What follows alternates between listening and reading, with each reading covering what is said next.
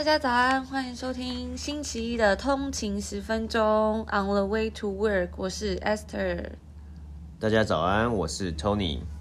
那今天是新的一个礼拜，不过其实，在我们北美还是礼拜天的一个状态，所以我们今天想要分享的新闻就是比较轻松一点，跟大家聊聊天。嗯，对。所以今天有两个重点，第一个重点就是。如果你有三十亿，你要怎么投资？嗯哼，我们会分享一个故事。嗯哼，对对，来看看谁有三十亿可以投资。三十亿，对，我也希望我有三十亿美金。我对我也希望我有三十亿美金。对，不是台币哦，是美金。美金，OK。对，但其实三十亿放在银行生利息，应该就可以，就是不愁吃穿。对，虽然现在的利率很低，但是三十亿这样子滚下去，应该也还不错哦，是蛮可观的，对对对，也是蛮可观的。好。那第二个重点呢？今天要分享的是什么？就是我们要来谈谈我嗯前几天就是在我们 Instagram 账号上面有分享的，就是我购入了一个电子书的简短使用心得。嗯哼，对，电子书哪一家的？就是呃乐天 Kobo 的 Kobo 的电子书，然后是自己买的哦，因为以我们的目前的状况，应该是还没办法夜配啊。对，Kobo 来找我们夜配，Kobo Kobo。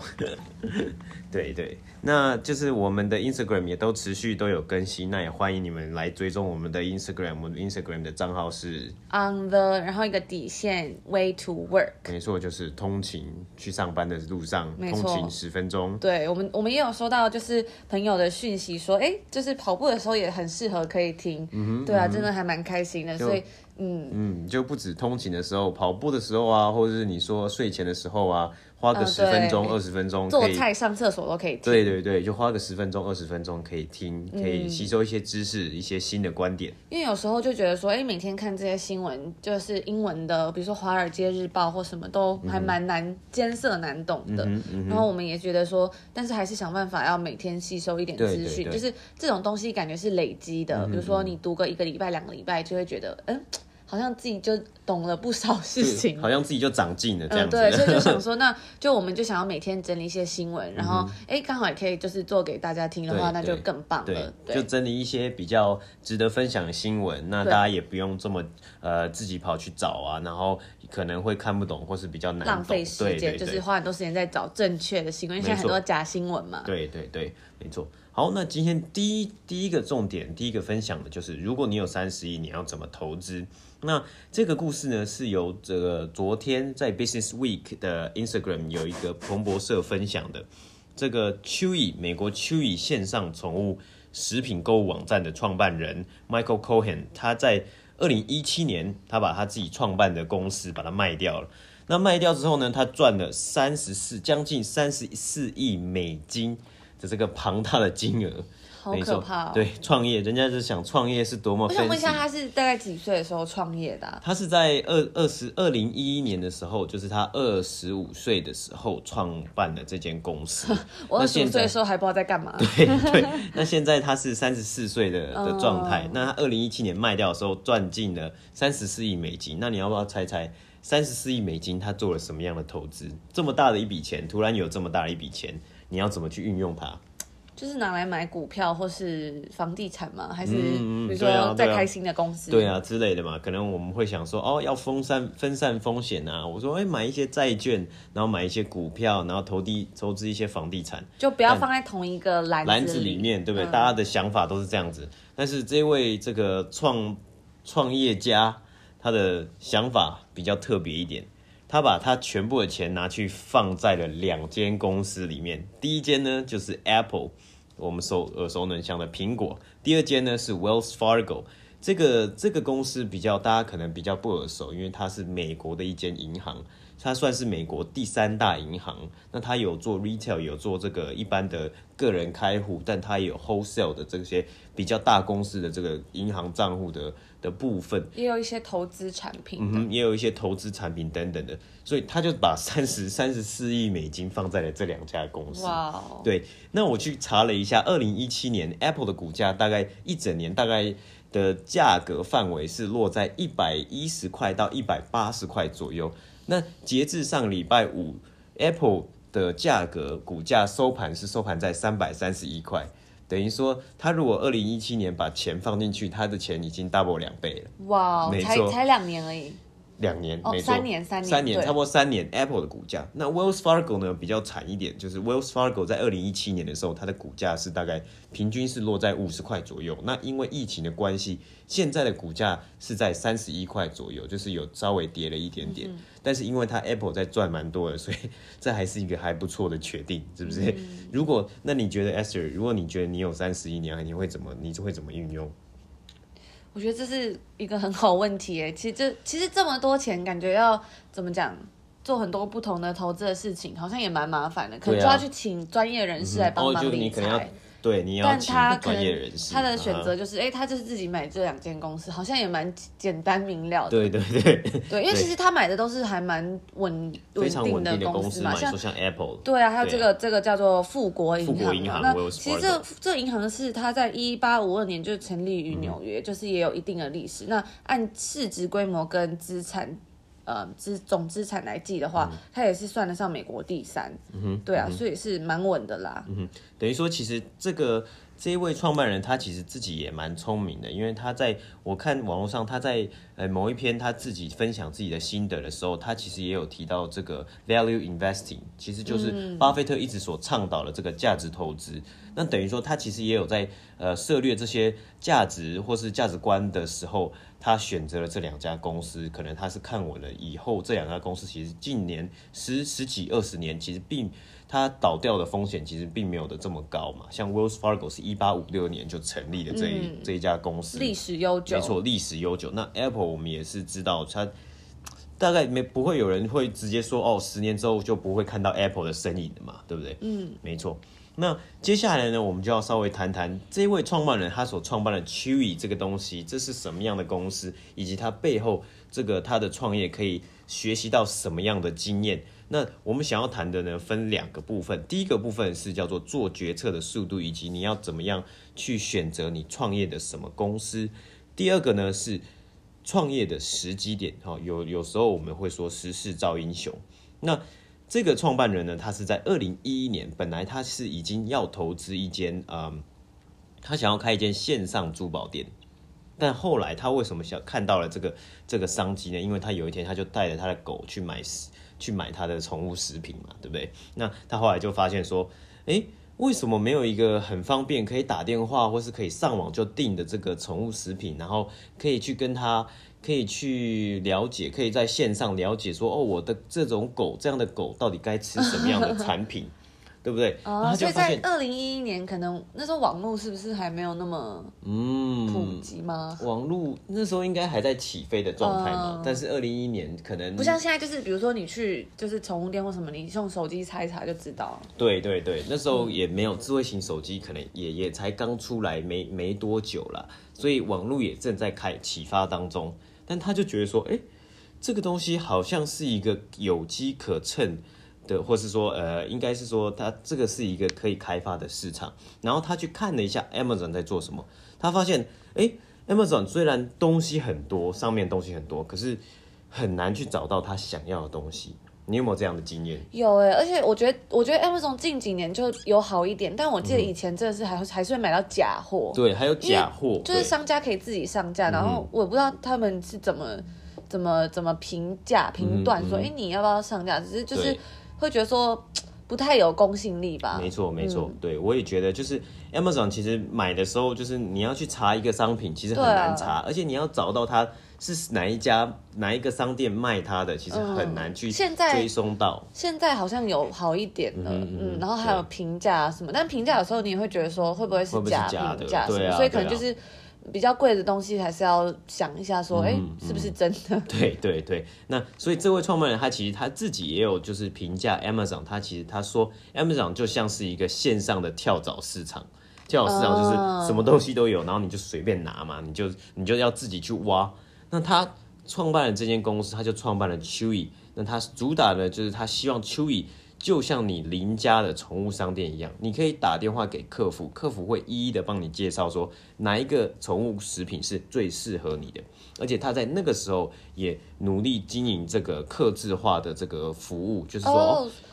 对，就是像是有时候他们圣诞节的时候，他会附上一张小卡片，然后祝你圣诞快乐，就是想要给客人一种哦很好的服务啊，很贴心啊这种感觉。对对对，他是服务为主，而且他在那时候也力力拼，就是一到两天的这个运送服务，就让人家不要等太久。这真的很厉害，对对，我觉得很难。这个一到两天真的很难。嗯、你说像现在这个疫情的关系，我们买任何东西，除了亚马逊的其他东西，几乎都要多少？对啊，因为一个礼拜以上，他这样子，他要有多少仓储来放他这些货嘛、嗯嗯？而且重点是对他的，还有他的这个车队，他的运送的车队要怎么分配，嗯，对不对？所以这个这些都是他很厉害的点。那他也因为这样子，然后创立了，就是做了做出了跟亚马逊不同的这个 value proposition，然后也让他在二零一七年的时候成功的把公司卖掉，然后赚进了三十四亿，将近三十四亿美金的这个庞大的金额啦。对，那第二个呢，我们要分享的就是时机。但因为什么要说时机呢？因为很多人会把 Chewy 跟 Pets.com 这间公司做比较。Pets.com 呢，它最有名的一件事情就是它在两千年的时候的超级杯。它发布了一则这个广告，那它是用一个这个布偶，然后在唱歌的广告。嗯，Super Super Bowl 就是一个很很大的一个活动。没错，就是这个美国的超级杯。那它是这个美国美式足球的冠军赛，每一年收呃吸引收看人数是非常之大，所以它那个广告都会非常贵。没错，没错。那 Pets.com 呢，它就是因为它花了将好像将近两千万美金，哇哦，就为了大概那个广告大概两千万美金大概是多少台币啊？好像六亿吧，哇哦！对，但是他他为了这个广告，这个广告大概不到一分钟而已，嗯，但他因为这个广告也声名远播。哦，只不过 Pets.com 在因为两千年，我们也知道两千年发生一件事情，叫做网络泡沫化，嗯，.com bubble 嘛，对不对？那 Pets.com 它也是 dot com bubble 其中。深害其中的，所以它就是时机比较不好。没错，没错。那他就因为在这个 dot-com bubble 之下，他就也被泡沫化，就也也就掰了。他就哇，没错，没错。那为什么呢？为什么 Pets.com 它也是？听到 Pets.com 你就知道，它也是线上宠物商品的这个购物中心嘛。那为什么 Chewy 可以成功？为什么 Pets.com 不能成功呢？第一个，我们可以看到，因为 Pets.com 它其实做了很多的行销，包括我们刚才讲的超级杯广告。嗯，所以超级杯广告花了两千万，嗯，那去虽然去拿到了很多的客客户或是很多的用户，但是他每一个用户，他花他。呃，吸收每个用户，他其实赚来的钱，其实比他花出去的钱还要来的少。哦，所以就是其实他比较 focus 在他的行销上面，不是在他的产品本身，嗯、甚至也是他的这个商业模式本身，商业模式就不是一个非常赚钱的商业模式。嗯，嗯对。那还有一个就是在 dot-com bubble 时候，那个时候两千年，你能想象你两千年的时候，你爸用电脑订订食物吗？我觉得现在也蛮难想象的，现在也不难想，就是爸爸妈妈就会觉得说，哎、欸，这个怎么用啊？对啊，会不会点错？会不会他就刷我的卡？对，两千年的时候，你用你用你用电脑，你你都不会想说用电脑买一般的东西了、嗯，甚至是还是这个宠物，我就觉得说会不会诈骗集团？对对对，所以在这个时机之下，为什么亚马逊可以在 dot-com bubble 存活下来？有一个时机点，就是你选商品的这个能力，嗯、因为 Jeff Bezos 一开始是选书。其实你对书，你就书就是那样嘛，你你不会说不太会有呃品品质上的瑕疵，也不太会说哦会不会说过期过期，对不对？你会怕说食物送来是不是就不新鲜，或者说外送员偷吃一口 之类的，对不对？所以说 Jeff Bezos 也是很很是蛮厉害，就是选了书当做他起家的，的 MVP 嘛。没错没错，这是他的这个 MVP 的商品，就是 Minimum Viable Product 的的这个 MVP 商品就选错了。所以也导致 Pets.com 之后就是呃，就在 dot-com bubble 里面就消失了。嗯、那 Chewy 很厉害的地方就是，他虽然他也花了很多呃钱在这个行销方面，但是他做了不一样的东西，像是真人客服啊、客制化啊，而且这个时机点，二零一一年，其实大家也开始慢慢习惯用呃网络订东西啊，然后还有手机市场，然后。也证明了亚马逊这种网络商店是可以存在的。这个情况下，诶，他就因为了这个时机，就慢慢的带动，然后创造出了他自己不一样的 value proposition。我觉得这这种做网络的感觉很重要，就是要让客户信赖。嗯，没错没错。所以感觉他这部分真的有打到这个观众的心，嗯嗯、而且我有看这个 Pets.com 在超级杯的广告，我是觉得就是没有很好看啦。那我们可以把那个广告放在我们 Instagram，之后大家可以去看一下，或者是你可以那个去 YouTube 找都有，就是 Pets.com 的 Super Bowl commercial。对，但这是二十年前的美感，你也不能说什么，对不对？二十年前的美感，嗯，对，好。那接下来下一则新闻的话，我们要讲到的是，也不是新闻啦，心得分享。心得分享，OK。对，就是我要来分享一下这个 Kobo Li，哎、欸，它是叫什么？Libra。Libra，然后它是 H2O，对 H2O，然后它是七寸的嘛。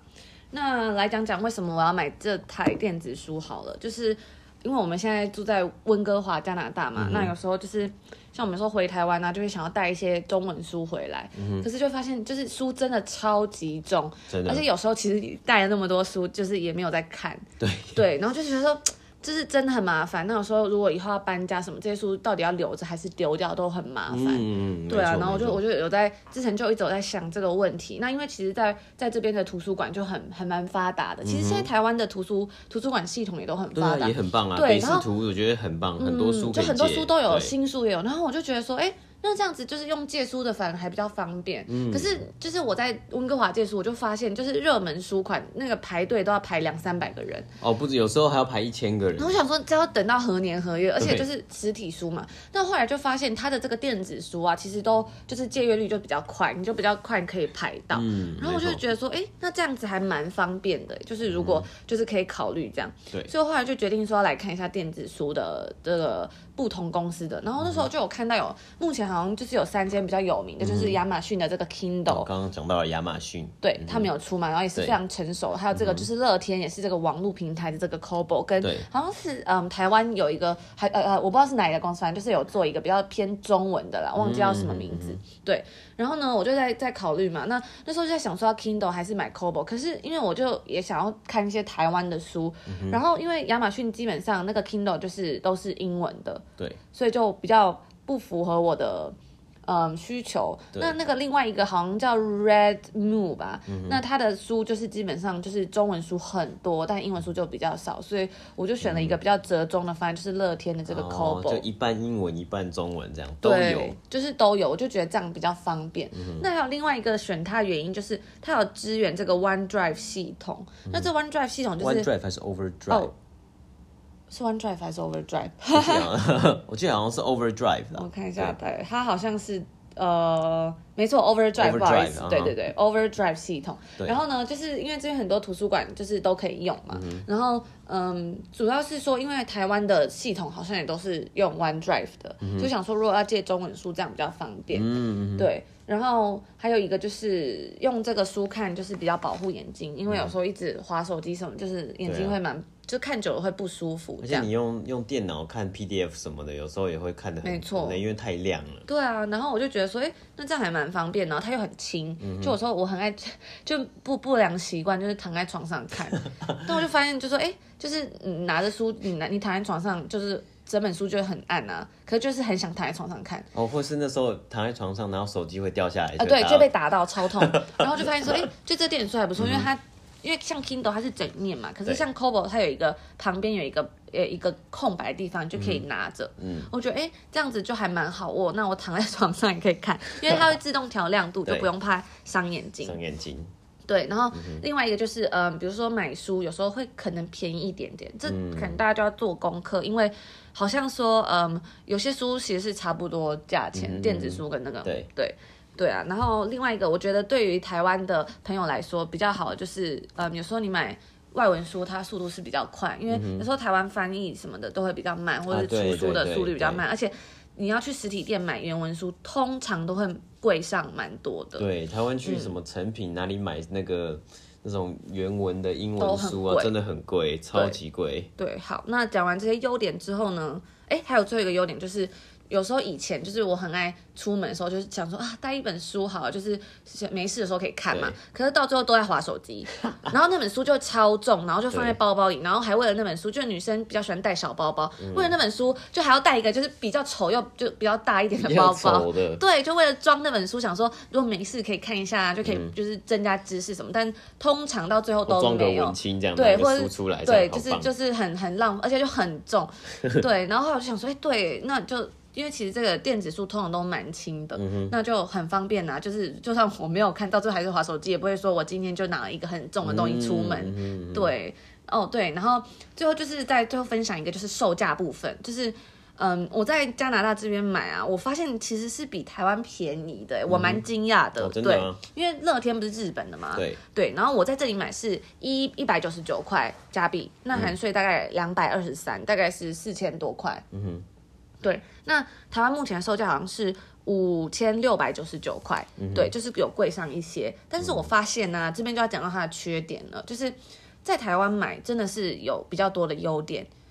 就是比如说，嗯，这个乐天 Kobo 它会送很多东，就是打折。什么样的打折？就是比如说，嗯，我在他粉丝专页上面看到很多有促销的活动嘛，嗯、比如说新书促销啊、假日促销、特殊节日促，就一大堆促销。然后还有快闪八折、五折等等，或是会员点送点数啊什么的，对就还蛮，我真的觉得就是蛮棒的。我那时候就是有看到这个，就还很心动。对结果我就买了之后，我就发现。我不知道为什么，就是我在这里，就是我人在国外是没有办法用到这样子的优惠的。它哦，它有地区限制。我觉得好像是，啊、我不知道，我不太清楚是因为信用卡还是账号，因为我有试着，我还没有试着刷台湾的卡，不过我现在刷加拿大的卡是没有办法享受这些优惠。嗯，对，所以就嗯，大家可以如果在国外的话，可以考虑一下这样。嗯、对啊，然后嗯，另外就是说。它就是还有什么买六百六十六元就送两百二十二点等等的啦，嗯、就是大家可以算一下哪个比较便宜。但我觉得其实就是本身你用电子书买好像就已经比较便宜了嘛，对不对？像我看有的书，他说呃电子书可能就十一块或十二块加币，但我们这里有的实体书可能也要还是要二十块到二十五块加币左右。哎、欸，对，我觉得还是有便宜一些。我觉得这实体书真的蛮贵的。对啊，对啊，对啊、嗯，有便宜一些。可是我我其实看有好像也是有书是价格差不多，就是大家可能还是。有时候要比个价，哦、不过我觉得如果是在台湾要买外文书的话，真的还是买电子书比较便宜就好了。对对对，对，因为真的是有差。但是其实大家如果是在国外的话，其实亚马逊的好像也不错用，因为它就是现在好像很多图书馆也都是用这个，嗯、就是亚马逊的这个 Kindle 的借书系统这样。哦，就可以借电子书嘛？对对对，就是大部分的书好像都有。对，只是因为我就是也想要借一些中文书或买中文书，嗯、所以我才选这个。对对对，对。然后就要讲到这个缺点的部分，就是我觉得以初学者来说，因为我以前没有用过电子书，我觉得它的使用方式有一点点难懂。会不会因为你用 iPhone 用太习惯了？我觉得有可能，因为就是手机的那个速度很快，很快，但是电子书其实它就是有时候要跑一下，然后点的时候也没有那么快，就会觉得有点慢这样。嗯、但是可能是我要求太高，对。然后因为它有的是，比如说你要就是你可以用。电子书直接买，或是你用手机 APP 啊、电脑买书，然后它是直接联动的啦。嗯、对，只是就是要有一点手续，但不会到很麻烦。嗯、然后还有一个是，有时候它在比如说设定啊或什么的时候，它会有时候会闪来闪去的，就是黑白画面会闪。嗯、但是你在读书的时候是不会啦。对。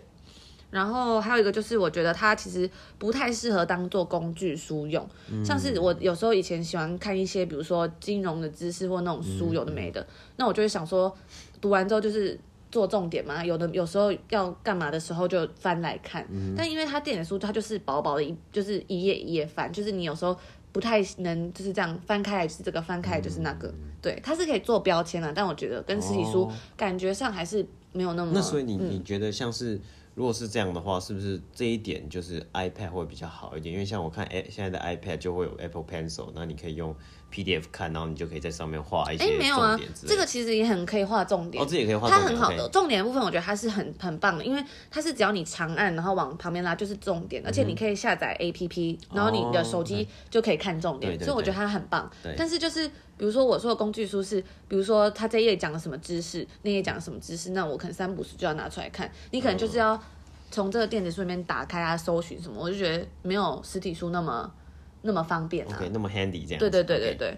然后大概就是这些，我觉得是它比较缺点的地方，嗯，对啊。但是我觉得总体来说，我目前用起来是还觉得还不错啦，嗯嗯对，就是很轻，然后很方便，然后有时候你去外面，有时候比如说坐车啊、耍废啊，或者是等人的时候，就可以哎、嗯、拿出来看一下，因为有时候。